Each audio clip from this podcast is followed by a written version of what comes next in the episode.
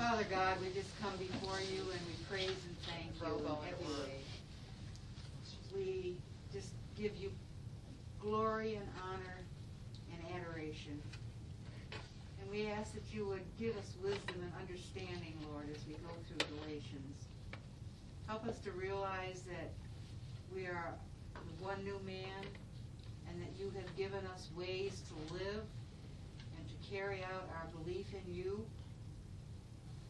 Strengthen us and guide us. Give us discernment, wisdom, understanding, and knowledge. And we ask all this in Yeshua's name. Amen. Amen. Thank you, Karen. I think everyone has notes, correct? There are, well, the teacher. there are some, the notes are right here on the table. Um, let's take the prayer focus but you can maybe have some notes for those guys, those folks coming in right now.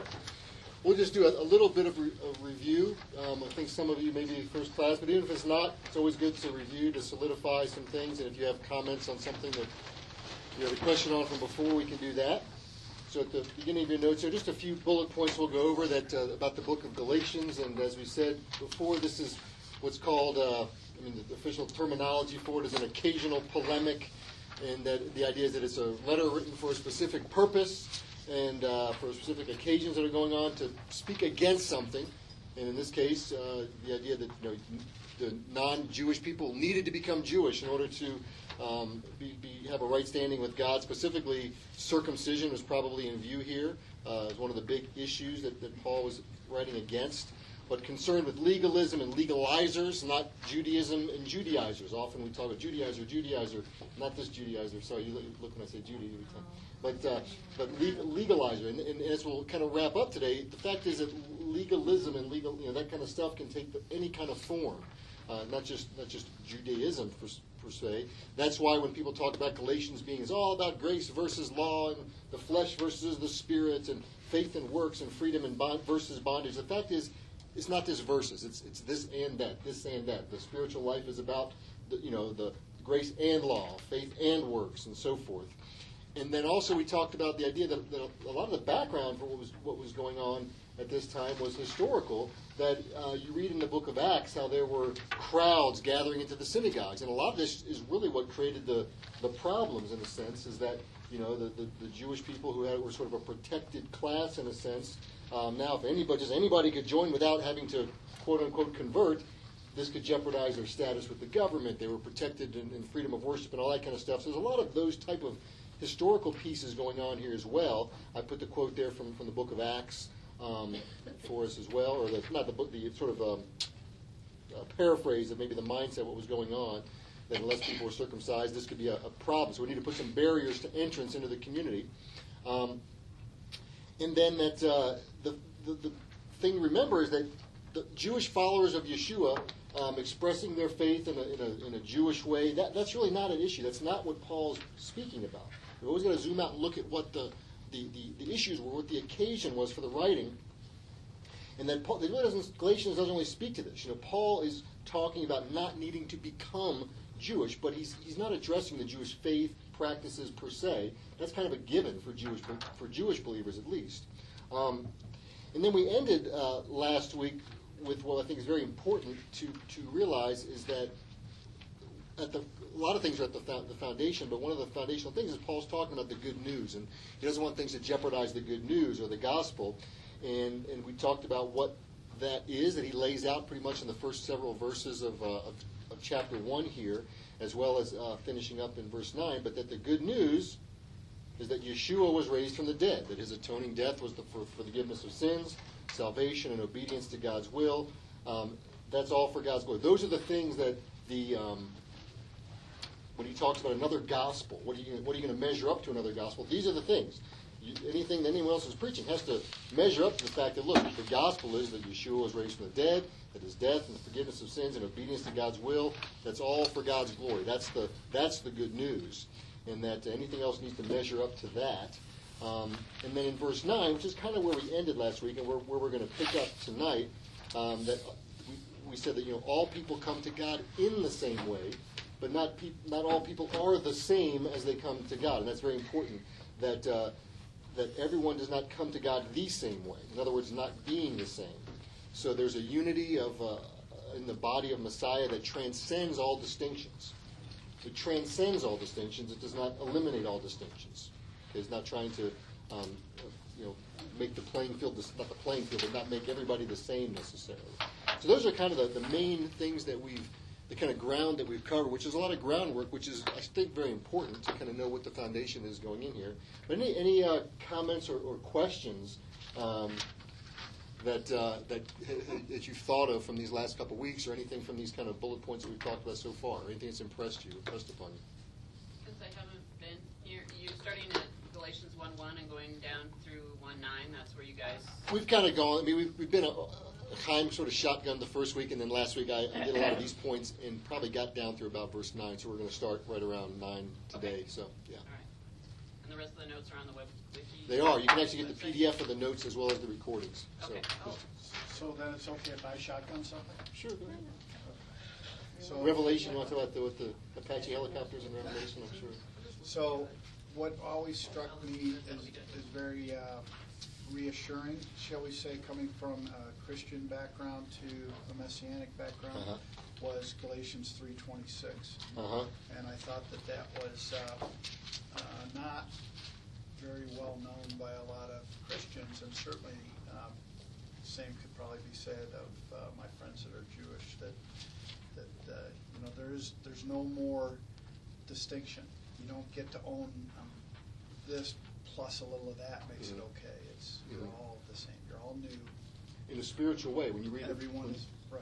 And it is a spiritual. When you read, you know, I- gave a message on Ephesians about four years ago about the one new man, and that's you know the idea is what is the one new man? It's not that you know when you picture the one new man, do you ever picture the one new man with a with a talit and kippah? Well, you tend not to. The fact is, why is that not the one? I mean, the point is, you tend to think of some, you know, where Time Magazine says this is what the, you know, if you were to meld all the people in the world, this is what the average Earthling looks like, and it's some, you know, uh, five foot six inch Chinese person, quite frankly. So it's kind of look, you know, that's, but that's not what the one new person is. It's not like take everyone together and mix them up. So, um, Nancy, you had something? Well, in that day, they could say, well, I'm a Gentile for sure, and Hmm. this guy could say, I'm a Jew for sure. Yeah, Nowadays, what are we? We're uh, Heinz 57. possibly, So, um, unless your name is Katz. well, yeah, uh, but it's, I'm Right. speaking of myself. Sure, no, for in a sure. lot of ways we don't. I'm definitely Heinz 57. Uh-huh. So, uh, what does that mean for me in terms Yeah. of custom? So there's a book I would recommend. You remember Eitan Shishkoff came. You remember Eitan Shishkoff? And Yes. came from Yeah. Israel. He did a book called "What About Us," kind of about the role of Gentiles, because that's not necessarily what we're going to talk about in Galatians. But I'd recommend his book if you haven't read that. It's called "What About Us." Yeah, kind of long. So uh, well, let's pick up. Let's go ahead and pick up in verse in verse nine here today, um, and see where we are with that foundation. Uh, could somebody read just just um, verses nine and ten of uh, of, of chapter one? We'll, we'll pick up from there. And if no one, I'll do the whole thing like Chaim will say. You look like you're you're volunteering, so somebody just pipe up if you'd like. Otherwise, we'll do that. As we have said before, so now I repeat, if anyone proclaims to you a gospel contrary to what you received, let that one be accursed. Am I now seek am I now seeking human approval or God's approval? Or am I trying to please people? If I were still pleasing people, I would not be a servant of the Messiah. Okay. So this is this is Paul. You know, he started off giving his qualifications, uh, asserting his his um, authority and so forth. And this is now he's kind of turning to um, his defense in a sense. And clearly, his offense is, you know, that, that he's been accused of trying to please people. It's a very strong statement. And I think a, a good thing, and we'll talk about it a bit, but a good thing to meditate on, um, you know, because it's a strong statement there that he's clearly saying, you know what, if you're pleasing people, but we need to talk about what that really means in his case. If you're pleasing people, that is the opposite of serving God. Like you can't do both kind of things. But in what way is Paul trying to please people? I mean, we can talk about this. I think it's fair enough for us to make an application, and, and we will, to an extent of you know people pleasing. but in, in a sense, that's what Paul's doing. But specifically, um, what is it you think that he is doing as far as pleasing people, or what being they're accusing him of? And we've talked about it already. Just trying to keep our minds in it. I'll Any- become all things to all men. In this particular case, not not necessarily, but that What is did she something. say? What's that? What did she? She said, uh, "Being all things to all men." She said. That is not why you're saying that is not why In this particular, you in were this, saying people are trying. He was a people pleaser. not for this particular occasion in Galatians, not not exactly. I think he's saying he's, he's not pleasing anybody. No, but he's being accused of. Yeah, Because this is the question. It is a rhetorical question.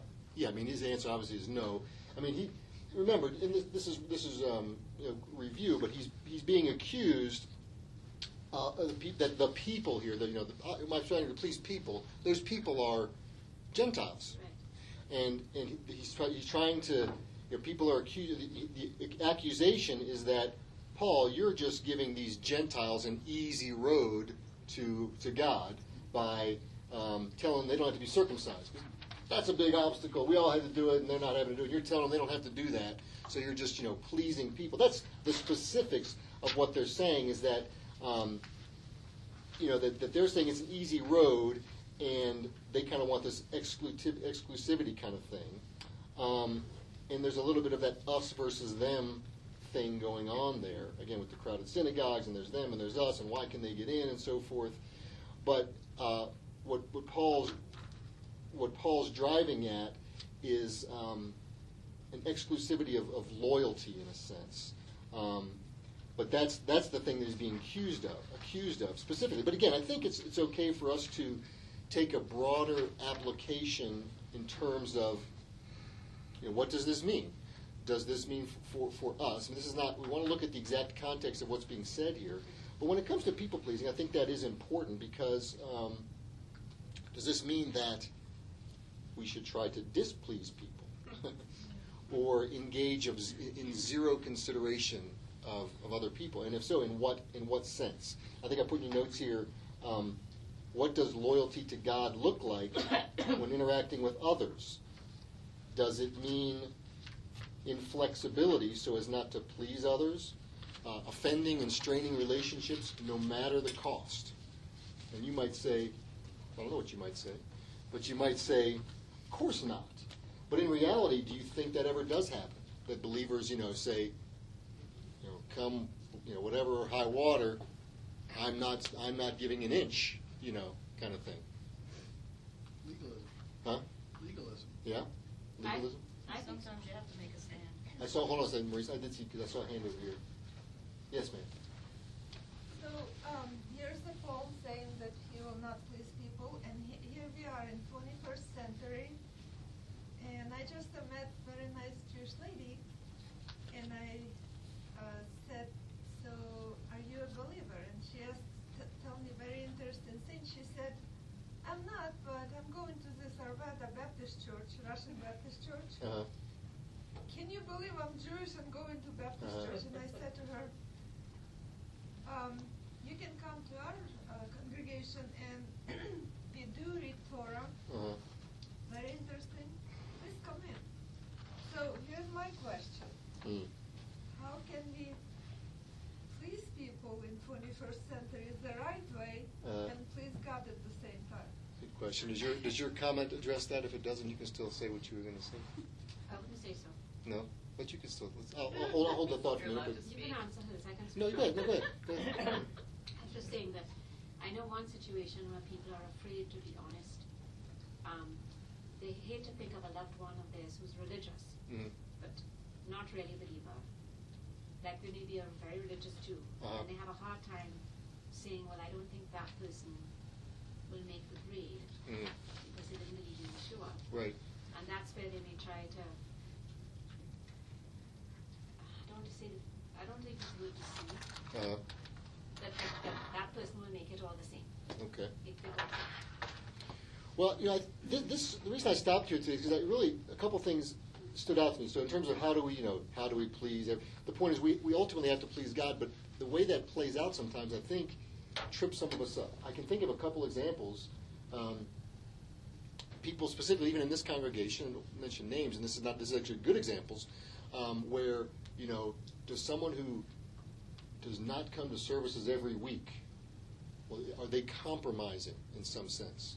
You know, um, for example, specifically, I think of I think of husbands, you know, husband wife type of things where we have maybe one spouse that comes and the other one doesn't, and then sometimes when that spouse doesn't come, they're home with their spouse, and we might think, well, that's that's a compromise, you know, and I want to challenge that for a minute to think, you know what, this is not as cut and dry as I think we think it is.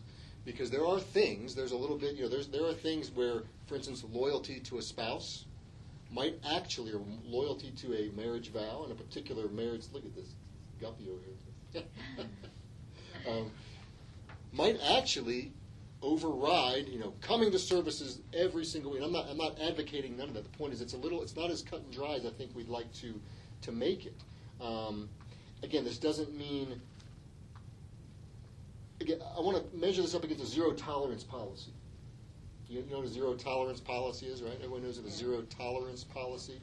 Um, there might be some quote unquote compromise, and that doesn't mean compromise of one's faith, but there can be times I think compromise of certain of certain things for a period of time. We've had this exact situation in our congregation before, where you know, my spouse is not quite with me here, and what do I do? You know, they feel there's a guilt feeling and so forth. But again, this isn't exactly what Paul's talking about. I think we can draw out the application of what it means to be uh, people pleasing, um, and and consider that that you know I think I do think that often believers tend to take a zero tolerance policy, no no compromise. It, it's this way, it's that way, period. And, I don't, and that my personal opinion is that that doesn't. It's not always the case. I saw Pauline's hand first. If you don't I'll mind. fight you for it. Yeah, no. No fight. Kind of what I see, I guess, is both sides of the pendulum. Uh-huh. We either fall off one cliff or we fall Sure. off the other cliff. Uh-huh. It's like we either have legalism and you know you have to do this, this, this, Right. and this, or you're not doing it right, Uh-huh. or we just open up the Pandora's box and anything goes, and we don't want to offend anybody, and we don't Right. seem to be able to differentiate between, you know, when do you make that line Mhm. that this is what God says, and Right. we're not going to cross that line ever. Right. And when do you, I was thinking of the passage where it says to be at peace, be at shalom with everyone. Mhm. And, but then there's a clause there that says something about what? To the extent If it's, if it's at all, extent if it's possible. possible. Right. Mhm. And I always think of that as, you know, Yeah. you want to be at peace with everybody, but Right. there are times where you say, uh-uh, Right. I'm not doing that. And before I get to, Maurice, uh, because the reason I'm bringing this up and maybe think, make us think about it is because we, from the very beginning, I think even Chaim mentioned it the first week, there is a lot of nuance, not a lot of ambiguity, but there is more nuance than I think we want to give credit to. We want to say, again, it's this or that, it's Torah, not Torah. When we get to the end of where I'm hoping, hoping to finish tonight, you know, uh, uh, spying out our freedom, you know, that we have in Messiah. What does a freedom in Messiah mean? And we often think, you know, it's a very solid kind of line here. What were you going to say, Maurice? Well, isn't the concept of the people pleaser really someone who um, does something out of fear of rejection? So that if, Mm. if, if a reason for doing something is not out of a fear of rejection, I mean, that's, a, that's not being a people pleaser. Right, exactly. We're talking about ultimately the, the picture Paul's talking about. We'll see is that he's talking about serving God. Period. And that might mean some things that don't necessarily look, you know, like they're, you know, it, it might- might even look like compromise sometime, where a person's coming to a service or, or something without their spouse, or they're, or they're not coming because their spouse, and we think that's compromise. They're not going to be blessed there are also there you know the marriage covenant is a very important thing. I mean there are so there are times when when it's not doing it maybe not to get the spouse you know like you're saying not for the reasons of fear of rejection, but there are times when serving God might look a little different than what we think what we think it is. In this case, again, Paul's real defense, kind of going back to what Paul's talking about, is him saying to to these people that I am not um, taking sides here. You know I'm not preaching a gospel that's aimed at putting non uh, non-Jewish people against Jewish people or showing favoritism. And remember that ultimately everybody comes as they're called. This is kind of getting us back to the to the text. And Paul talks about in 1 Corinthians 7 that you come as you're called, that there's room for everybody. Um, and you know, as, as we get further along in the book, you'll see even in, even as we get into the end of this this chapter, we see that Paul went away for a while. Uh, it's, it's debatable. Did he was did he just go and live like a life of a of a hermit and study in a cave somewhere on his own for three years? Uh, he probably didn't. He probably taught along the way. But the fact is, he wasn't being taught by the other Jewish believers, and he, he did develop. I mean, Paul is unique. There's no question uh, that he developed his own his own theology, so to speak, that meshed the things he knew with the things that he was learning. Um, let's uh, let's go on at verses 11 and 12 here. Um, if- uh, Greg, why don't you just read 11 and 12, if you don't mind? Uh, I want you to know, brothers, that the gospel I preach is not something that man made up. Uh, Did not receive it from any man, nor was I taught it. Rather, I I received it by revelation from Jesus Christ. Oh my goodness, look at that. So, is I think I mentioned this last week. I asked the question. Paul talks about not receiving the gospel according to a human or from a human. Does that strike you as odd at all? I mean, so again, I think I asked the question last week. Who in here did not? Who in here did not receive quote unquote the gospel message here from a human? So you received it directly from God. I didn't ever have anybody go through. Yeah. That, that's wonderful. One, I mean, one person. Most likely, some of us heard it from somebody. So, does that is, is Paul saying here that it's not legitimate to receive the gospel from a human source? I mean, uh, and where I'm going with this is a thing called inspiration, because the answer is yes and no. I mean, clearly, Paul, even in this message, he's transmitting the gospel to us in this letter. I- i- Is, is it is it from him then? What's Karen? Do you have something? He was the first one that went to the Gentiles. Hmm. True? Uh, I don't know if he's the few, that first one, but he, that was he was saying that was his primary calling. Although we see he doesn't do that exclusively. So he was getting the word directly from God to tell them the And he says it. He said he got it from directly to God. My, and, my, and I'm kind of where the direction I'm going is what exactly does that mean? I think it's it's an important, uh, not a detour at all, but this goes to inspiration. We talked about revelation, getting revelation from God. I think that's actually something they're talking about next door tonight. But you know, we say that the Scripture is inspired. Maybe this is something that you've thought of before. Maybe it's something you've not really thought of before. But what does it mean when we say the Scriptures are inspired? It's the same thing that Paul's saying here.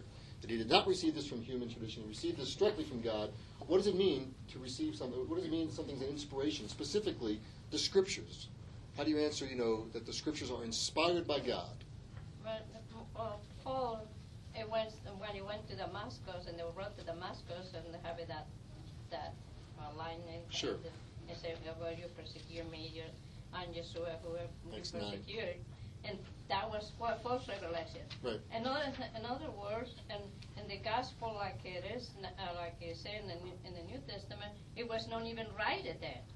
Was it what? It was not right. It was not right. Was It was not Written written. at the time. Yeah. Right. So, So we have a different, it's a different time, or different, uh, it's different now than what it was then.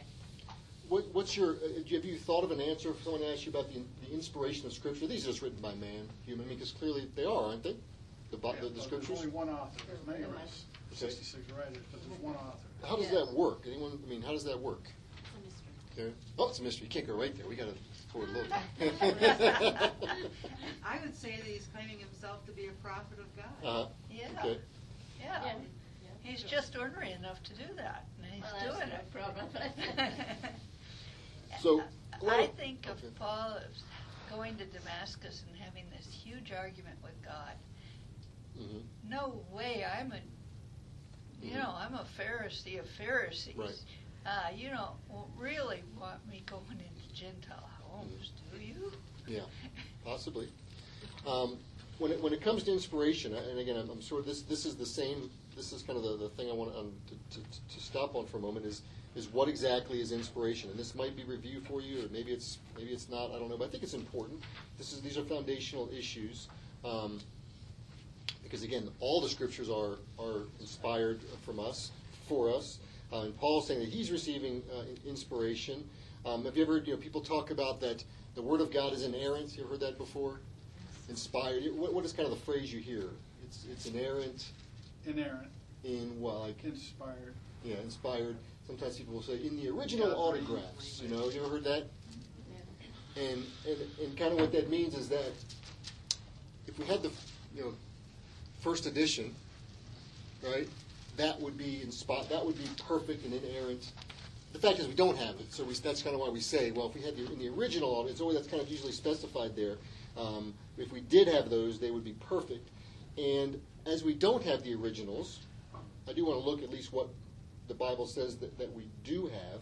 You know what what the Bible does say. Um, again, what does inspired writing mean? Does it mean you know you close, someone had their eyes closed and they just their hand got lifted by the Spirit and they started writing? I mean, is that what it means? And it's perfect and inerrant, no errors or anything. Um, most of you are probably familiar with 2 Timothy 3.16. We won't go there. But how about 2 Peter 1, uh, 20 to 21? Look at that real quick. 121? Yeah, 2 Peter uh, 1, verses 20 to 21. Because 2 Timothy 3.16, you know, and we about the context of, of 2 Timothy 3.16 is actually under persecution, you go back to what, what you know, which is the Word of God, which is useful for teaching, rebuking, correcting, and training in righteousness.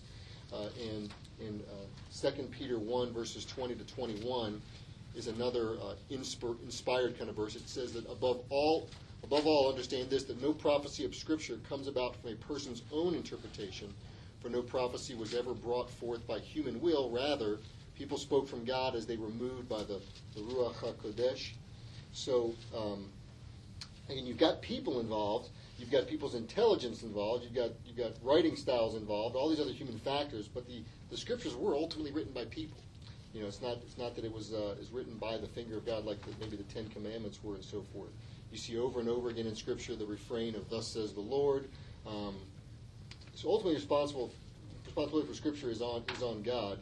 So this this kind of ends up where Marie said there's a bit of mystery in what it means to receive God's revelation, as Paul says here. But when you read this, when you talk, when you read something in Paul's revelation or any revelation uh, scripture, it's real. It's something to be respected. And again, this is something to be sought after.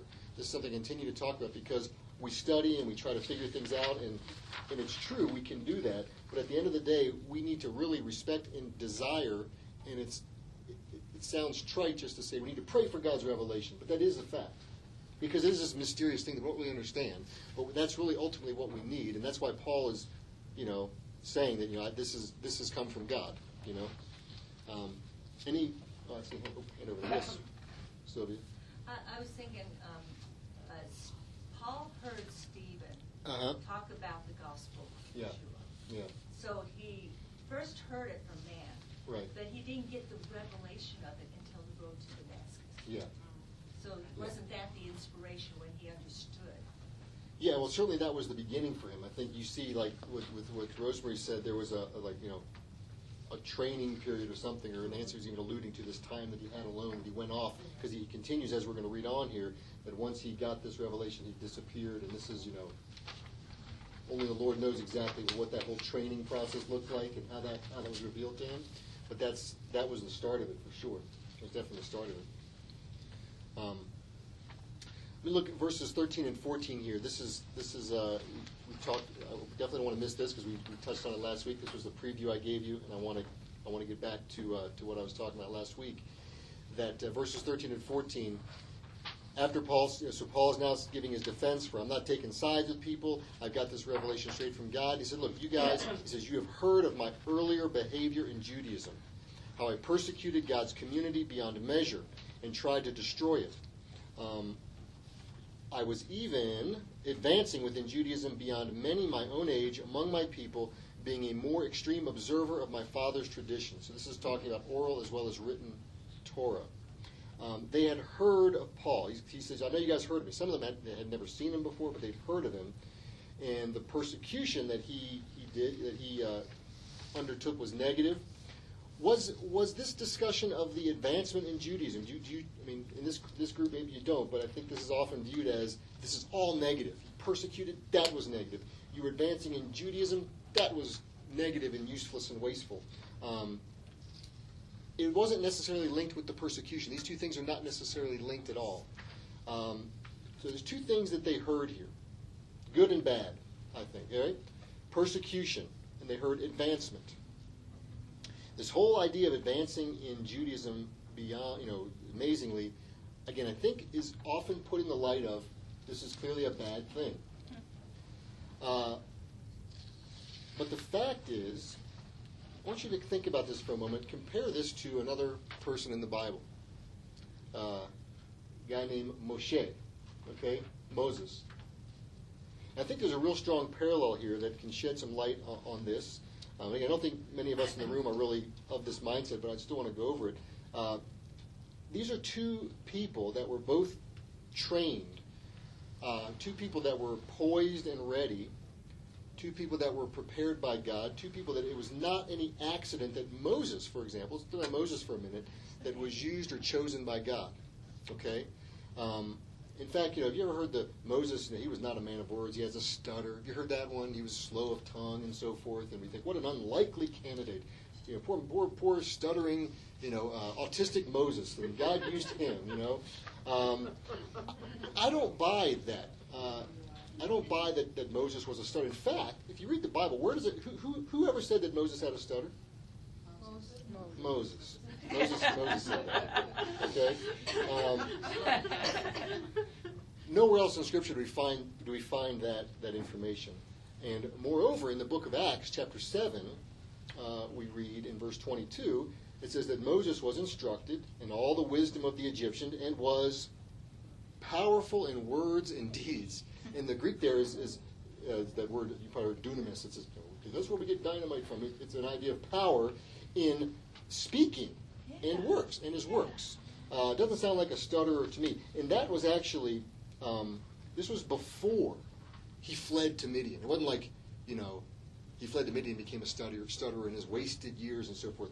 The fact is, I think Moses, when, when it comes to, to you know Moses, he was powerful in word and deed, and uh, again, I think you could rattle off all kinds. When, when Moses says, God, you know, what, why send me? I'm slow or whatever. I think you could really rattle off all kinds of reasons why Moses was, in fact, the best person for, for the job.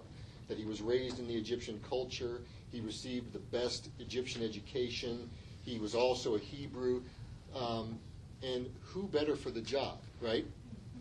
And that's the same, the reason I spent time there is because I think that's the same picture of, of Galatians here when Paul's talking about. I advanced in Judaism. It wasn't just to say that, and that was just such a, you know, it's the same picture of of Moses in the fact that how he was poised as well. It's exact same uh, with Paul, I believe.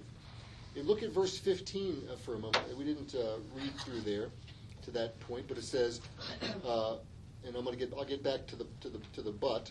Um, it's used most of your translations say, but when God who set me apart from birth. Okay? Set me apart from birth. Literally, it says, uh, God uh, from the belly of my mother, which is from birth, I guess, the same thing, right? Um,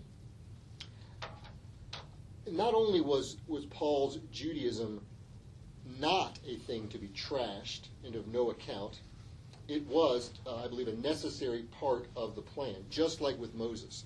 When you read uh, in Moses in chapter 15, when he's pro- saying, This is what's going to happen, your people are going to go into, into, into slavery and so forth, in, in there in Genesis 15, uh, God says, Know this for sure. It's a very emphatic, uh, in Hebrew, the, the Hebrew is very emphatic saying, Know this for sure, that this is what's going to happen. In other words, this is all part of the plan uh, that he's telling Abraham there in Genesis 15, way before Moses. And it's exact same kind of emphatic stuff here that's going on when Paul is saying, Look, this was happened, this, I was set apart for this before. It wasn't like my Judaism and all my, my advancing in Judaism was just sort of like, that just happened to be my background. That was a specific, that was specifically planned that way, all part of this, uh, this plan. Um, we see this for other characters like Isaiah and Jeremiah, that they were you know, chosen in their mother's womb and so forth. So don't miss that these verses are speaking about an underlying characteristic of Paul. Um, it's, it's not, it, on the one hand, it is that God had this plan for him and so forth. He was advancing in Judaism. But he also, this also speaks to ambition. This also speaks to ambition. This is all speaking to Paul's to Paul's character. You know, that, that's that's it's not that's also what's on display here, not just the details of his background. And for us, I think you know it's important to look into the deeper things that motivate us, deeper ways that God has wired you, um, because those are the things that He can and He will use in you. Now, think about, for example, uh, if you're like a good, uh, let's say you're a good, a good piano player, for example. Okay, I know a good piano player. There's a few of them in here. A little one there too, a couple of them. But you know, if you're a good piano player or anything, quite frankly, there could be an underlying talent for that or a, a knack, but there also could just be that you know you're pretty ambitious because you practice a whole heck of a lot. You're not going to find many good musicians, good at anybody that's just stumbled into it. There's a lot that goes into it. So it speaks to maybe ambition uh, as well. So it's not just you know hey, you're really talented, but you've got ambition, and it trans- translates into all other areas of life, and that's what's being spoken about for Paul here. Going back to the but in verse 15, if you were here last week, you heard me talk about this word uh, kai, right? I said it means and, even, also, and why are they translating it but? And then I went home and I said, I don't know if any of y'all looked it up, but it's not kai, it's uh, it's uh, de, okay? It's not kai. However, now de is what they call an adversative, which means but. But it doesn't only mean but. Um, this uh, it's, it's a tiny bit linguistically less of a, of a but, but it's still accepted that, that this really should be translated more like since or because of this. Uh, one author said that uh, the de better carries the meaning of even, right?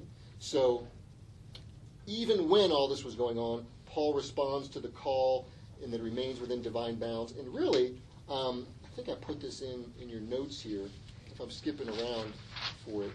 Uh,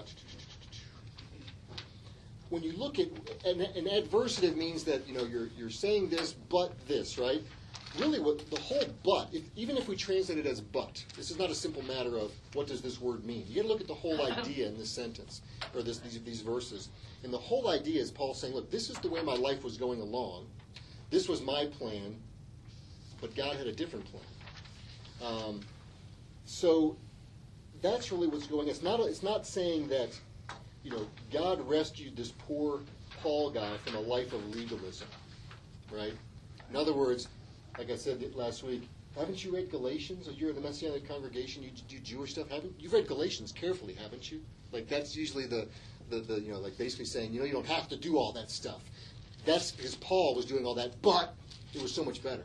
That's not what's being talked about here. It's not that God rescued this Paul from from a, a life of legalism. Uh, it's all a part of God's plan. It's not that God's plan had changed. What it's saying here is that Paul, Paul's plan changed actually, but it did not render his past irrelevant. That's not what's being spoken. He's not speaking about his, his past here. Um, this has to be the thing that sets the tone for Paul's life, his ministry, it, meaning his past and his Judaism. All this stuff is foundational for what he's doing. That it's necessary, it's a useful foundation, it's not insignificant uh, rubbish, you know. Yes, ma'am. And I think said rubbish. Look at that. You, that's why you spoke up. You knew what I said. Um, and and I agree with you. on- Thank you. That's that's the right answer. Yes. But I'm thinking I could, I could see somebody, um, going to the passage where Paul talks about, and all these things I count as done. Yes. And saying, yes, but here he's trying to show, and, and, and they're not understanding. He's not again saying that, that, that his past was therefore worthless. Yeah. But that's where I think people would go, even more so than him. That's where they would go. They would. And that's why I think it's also important to look at even the, the Moses situation, because you know, in one sense, Moses, you know, thought, well, all that stuff back in Egypt, that was a that was a waste. And now I'm just a kind of a lonely shepherd, and this is great. But none of that was wasted. None of your none of your past is, is wasted. Um, but again, exactly, I think people would go there, and that's why I think it's important for us to to to, look at the context for even if this tran this word is translated but, it's not a but that's speaking against the advancement in Judaism, but that was no good. It's the fact that I had these plans, but God had other plans, and these plans, even even even that plan of advancing in Judaism and all this kind of stuff, was still part of the plan. Maybe I saw it a little differently, but that was all important and valuable, just like Moses' upbringing was valuable. Yes, Judy. I think the key to this little passage that we're discussing, Mhm. discussing, Yeah. is when he says, "I did not consult any man," hmm and it goes along with what you were saying about he was doing things the way he thought he should do them. Then he got this revelation. Then he went away for three years, Right. and it was him and God. He didn't. He he because all of that, what he was before, that all was studying under other religious leaders. Right. It was all man. Right. And then he got this revelation, and then he saw things in a completely different way. But And he didn't consult any No man. buts. he went away for three years. He already had an intense knowledge of the scriptures, and he probably just soaked it up in a different way, like you interpret it differently when you're when you're a believer than when you're not. Right. And so, you know, he adjusted his thinking and he he lined it up with God. Mhm. That's why I think that when he says I didn't consult any man, that's key. Mhm. Because it doesn't have Right. anything to do with throwing away anything that he learned. It has to do with, okay, now I know, now I really know God. Right. And some of And this. now I'm going to rethink everything Right. and do it the way God wants me to do it. Some of it also is likely an, allu- an al- allusion, not illusion, but allusion to the fact that we, we know Paul studied under rabbis, and we think, and then some are accusing him, "Hey, you guys just, you went to Jer- Jerusalem, you got this information from these guys who were Judaizing there, and that's the actual um, implication as well. So you're right. You were going to say something, Nancy? Uh, Or you were agreeing with? she said it even better Oh, than okay. I could. okay, all right. Um, I do think there's sometimes I, I don't know if you if anyone here is is a regretful person. You know, I don't mean like that's your whole character, but you regret. Oh, I wish I, I should have done this, should have done that, or why did I waste? You know, we we pray sometimes about you know, may the Lord restore the years that the locusts have eaten. You know, I've heard that prayer prayed here a lot, and not that it's a bad thing, but I think we sometimes regret, lament, and it, you know, I say the um, the woulda, shoulda, coulda, if only Ida. You heard that before? Does that make sense to you? Okay. shoulda, woulda, coulda, if only Ida. And the fact of the matter is, no, we need to we need to flush that kind of stuff. You know, I uh, I thought about the example of you know somebody who maybe was very involved in sports. You know, and, and my whole life was about sports, and I spent all my time idolizing sports. And certainly in, in America, that's a big thing that happened. You know, it becomes the end all be all from when you're five. What sport are you going to play? You know, like you know, you got to be a, an athlete, and at some point maybe you decide that I spent all my time training and, and honing my reflexes, and that was all just such a waste. I.e., I was advancing in sports beyond my peers, and I was the best. And but that was I just it's all trash. And then you're walking across the street, and there's a car coming, and little kids there, and you dart out and pick the kid up. Well, all of a sudden, I think that uh, that training and that ability that seemed to come in handy, didn't it? And it's not like that's a big a big waste. Um, and so you don't count your sports background as loss compared to the saving of, of that life. Yes, Karen. After all was said and done, Paul went into the temple and was cleansed. Yeah, and you look at all the, you know, he's the, apostle, the, the, uh, the, evangelist to the, to the Gentiles, and he's yes and no. Not necessarily. Two verses after he says that, he's back in the synagogue. I mean, this is this is there's again there's a lot of there's a lot of nuance here as well. Um, so again, just to hammer this a little further, I, I don't see this. That's a de by the way. That de. Um, even if it must be translated as but, I don't see it as some amazing turn of events, which I think it's often viewed as an amazing turn of events for Paul. He was headed this way, and that was just the wrong direction. Um, it was an amazing revelation of, look what God was doing all along, and I didn't even see it coming. You know, it was all necessary and good. Um, David, I think Yes. I think how Christians normally see that is Paul was a Jew and then he became a Christian. Oh yeah, there's a whole thing that Michael Brown talked. I'm trying to remember how he phrased it. Like, you know, in some I forget which verses he's looking at. Where Paul was a Jew, now a Christian, talking to other Christians. It was like it's completely the opposite of what of kind of what we see it. Um, so yeah, it's exactly I think how it's. And again, I may be preaching to the choir, I've seen choir I've seen here, it but- said, I've seen it But you say that worded that way in Christian Yeshua books. too, sometimes. Yeah, exactly. he, he was, exactly. He was, he was, he was the first Christian. No, not necessarily. Um, you know, the, again, so, so, so the, Can I add something? yes, yes, sir.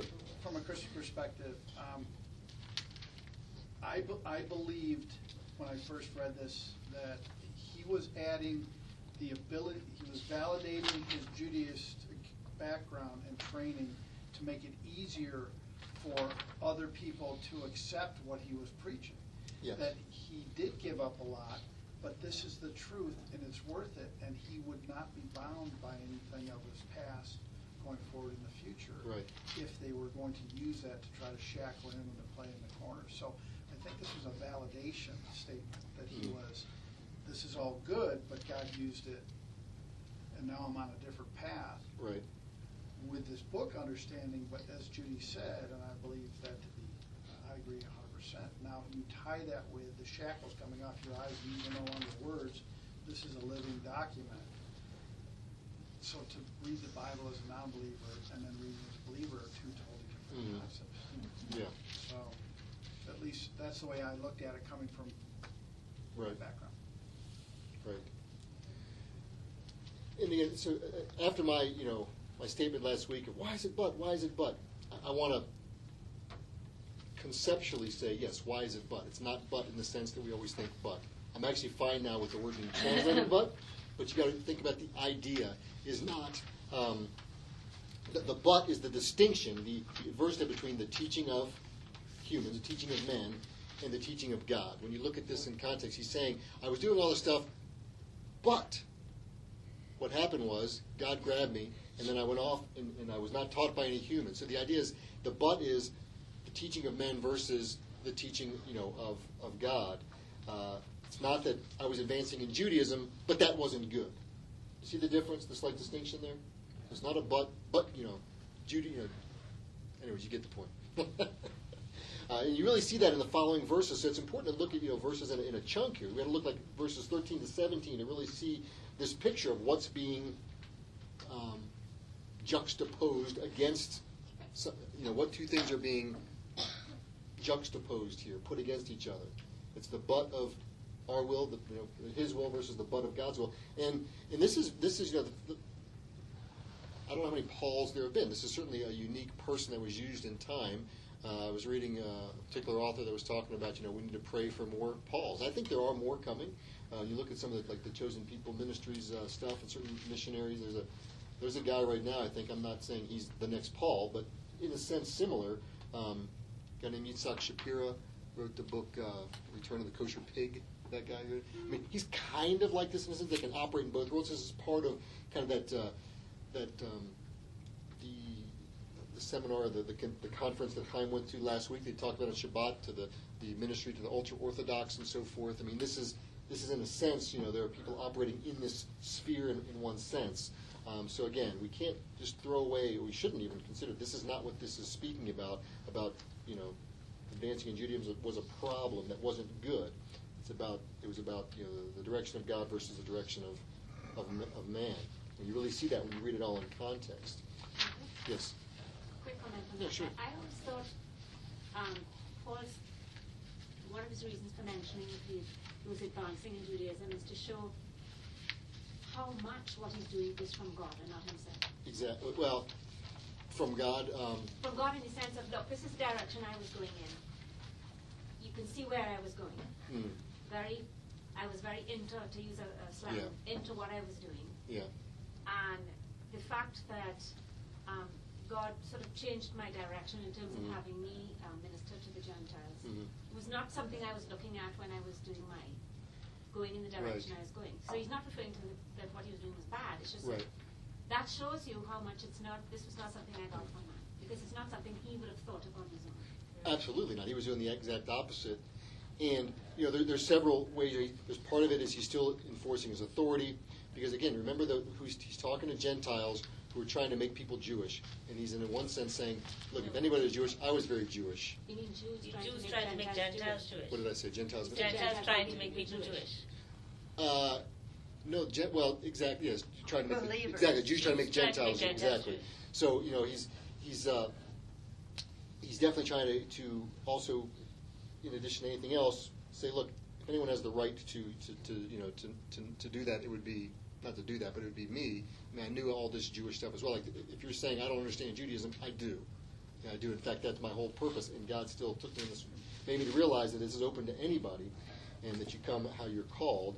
Um, and and the, the fact is, we don't have the details, but as he traveled and learned over those likely you know, three years after this time that he's talking about, independent of the other Jewish apostles, you know, he was drawing deeply on his Jewish roots. It wasn't that he was saying, "Oh, why did I spend my time, you know, running those wind sprints to become so quick?" Whatever. The point is, he wasn't lamenting all that stuff. He was working through in his mind, how does this tie in with what I know now, what's been revealed to me now, and that's kind of I don't want to say it came with a new revelation, but that's what this this was different from anybody else. Um, see here. I think what I wanted, I was going to talk, I don't want to, time, I don't want to go into that or not. Let's look at Matthew thirteen fifty-two just for a moment. This kind of talks about what I was. This is probably a little bit of a description of someone like uh, who Paul was in a sense. Um, this is Yeshua speaking. This is Matthew uh, Matthew thirteen fifty two. Then he, Yeshua, said to them, Therefore, every Torah scholar disciple for the kingdom of heaven is like the master of a household who, you know, throws out all his old trash. That's not what it says, right? Says, Every Torah t- discipled for the kingdom of heaven is like the master of a household who brings out his treasure, both new things and old.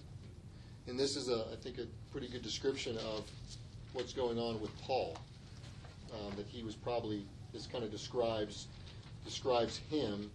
So the fact is that a, a good Jewish education, and I wouldn't, wouldn't necessarily say that's even what we get at Yeshua Tzion, quite frankly. We're not getting a good, you know, yeshiva, Jewish synagogue education that you're going to get at Temple Sinai. Not at all. But this, we sort of want to go back to, we're, we're studying the book of Galatians, but we don't want to forget our, the mission, our, part of our mission at Yeshua Tzion is to be able to talk to Jewish people, to understand that this is not your, you know, we're not talking to regular quote unquote Christians, Catholics, whatever, but that a good Jewish education that maybe some people we're going to run into are getting um, can be, you know, as opposed to being considered a an antidote for ever believing in Yeshua. Because honestly, some Jewish parents are going to think that you know, if I send my kid, I'm sending my kids to synagogue to get bar mitzvah to learn about all Jewish stuff to protect them from ever believing in Jesus. to be frank, you know, uh, it, it, as opposed to that, um, that a good Jewish education can, in fact, as difficult as it might seem sometimes, can provide very good uh, soil for bringing forth a deep understanding of Yeshua. You know, this may or may not mean anything to you. I see some nodding, which is great because I think that's often the thought is that you, if you're studying something Jewish, that's just going to take you further from Yeshua, and that's nothing can be further from the truth. Pauline, I just have a quick example of that. My daughter is um, in a group that, so she's a believer. She's in a group where she's coming around a lot of Jewish believers, and I think the Lord's just bringing them because she doesn't. There's no reason that these Jewish believers would, these Jewish people would be coming around her. Mm. But they say they don't know anything about being Jewish, but yet the little bits she's gotten from me, uh-huh. little bits, she's like, well, you do that because of, you do that because of, you do that because she knows Scripture really well, Uh-huh. and she's just, they naturally Oh. do things that they don't really realize directly are in Scripture. And Mm. so she can open up Scripture just by some of the things they did growing up, and they say, well, I'm not a practicing Jew. And, Yeah. and people say stupid things like, well, do you eat, they don't eat bacon because they're Jewish, and I mean, they're secular Jews. She's Uh-huh. like, of course they eat bacon. Yeah. so all these things that she's getting to kind of, but she always brings it back to Scripture, which is real interesting to me how she's doing this. Yeah. Well, you know, again, it's even even people, you know, a mezuzah on your door. You know, every one of my relatives has one because they're Jewish, not because they, you know, follow the Lord their God with all their heart, all their soul, all their strength, and it's for the, them and their household. They serve the Lord, but that's that's the fact. That is the foundation of it. That thing's right there with Scripture in it. When they said, but they said, don't do it like that. Oh yeah. You, you just, I said, well, you just obey the thing. Gen- genuflecting or something. Let's. Uh, this would be a little pre. I don't know what to do, and I. We may, uh, yeah, we make a s- Star of David when we do it. This amount, how am I do it? Never could figure that. It's like this, this, this, this. There you go. Two triangles. I was reading something the other day, this, the We study don't there do that. was pagan, pagan symbol. Oh, boy. well, you can get into the. You know, I was reading that. the, the swastika is actually a Hindu symbol. I mean, we can get into Yeah, that. Yeah, but that's, I remember, that. you get some Indian music CDs and it's got swastika on it. You're like, oh my gosh, and it's It's it's a prosperity. Um, let's look just while the few minutes we have left, because this is this gets into some stuff. Maybe Chaim will pick up more with it next week, but I do want to talk about it briefly, or just give a little couple thoughts. I'm going to read verses uh, one through five of chapter two. Um, the, the, I, I didn't skip over, and if Chaim wants to go back through it, he can. But you know, this, the the what after the you know advancing in Judaism beyond my years and the whole but conversation. In the context of that, is it talks about uh, you know Paul going off and learning and so forth and, and all that. And he says, you know, after 14 years, he says, I went up again to Jerusalem with uh, Barnabas, taking Titus with me. Because of a revelation, I went up and presented to them the good news that I proclaim among the Gentiles. But I did so privately to those who seemed to be influential, to make sure I would, that I would not run or had not run in vain.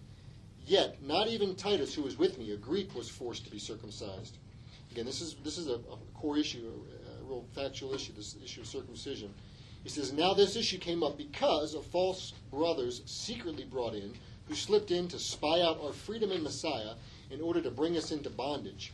That we didn't give to them give in to them for even a moment, so that the truth of the good news might be preserved for you. So, what does it mean that Paul and all these people had freedom in Messiah? I, I uh, uh, this image came back to me. I had a friend in Maryland, and uh, he he wasn't Jewish, but he was at our congregation, and uh, you know he would he would talk about you know taking bacon, for example, and how good bacon is, and freedom in Messiah, baby, and he would just you know. Like that, that was what him, you know, freedom in Messiah means, this kind of thing. Um, and I put in notes here that, uh, you know, what does it mean that they had freedom? Must it always mean freedom from something? Because I think that's the thought. Like, freedom from not being able to eat bacon. Now I can eat bacon. It's always freedom from. Freedom from. Freedom from bondage. And I, I put in your notes, you know, uh, can it also mean freedom to do something? You know, does freedom in Messiah ever mean, well, now you are free, you know? Yeshua fulfilled the commandments, fulfilled the Torah, i.e., he's they're done with that. Versus he filled, he showed us how to follow. He showed us how to obey God perfectly to do the Father's will. Are we not free to do that? You know, are we free? You know, bondage. Um, the fact is, is that bondage. I put this here is that is always a result of you're submitting to sin, right? You're you're giving in to sin. Um, it's not the idea that you've given in to God's standards and you're under bondage because you gave in to God's standards. God has standards, right? Um, and you've given into them, but you're free in Messiah. You see the, the difference there? Um, the fact is that legalism comes in many forms. If you remember, I mentioned it last week. I mean, if, if we focus, if we just talk about just the grace of God, do we miss, you know, maybe the, the power of the Spirit or something like that? You know what I mean? Do we, we miss something? We, when we focus on anything, anything can become legalistic. Remember, we talked about legalism and legalizers, not Judaism and Judaizers. There is a difference. Um, I'll, if anyone has a comment, we have like one minute here. If anyone has a comment about that or the idea of freedom in Messiah, what you've thought of when it comes to freedom in Messiah, or maybe you agree with that, maybe you disagree with that. The idea what, what this bondage is talking about, what it means to be free, free in Messiah. Law of Messiah. We can talk about that too. Law of Messiah, law of you know this kind of stuff. Any any thoughts or comments about that?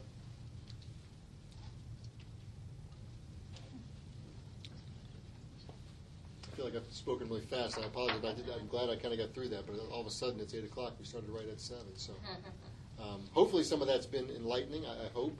Um, I think we're taking our time going through the book. I don't know exactly. I think Chaim will teach next week. I'm not 100% sure. I'm going to um, twist his arms. I've had a busy week with him out of town last Wednesday, Saturday, and this Wednesday, so I'm going to say let's pray that he does teach so, so I can get a little breath here. Uh, um, but hopefully some of that's been enlightening.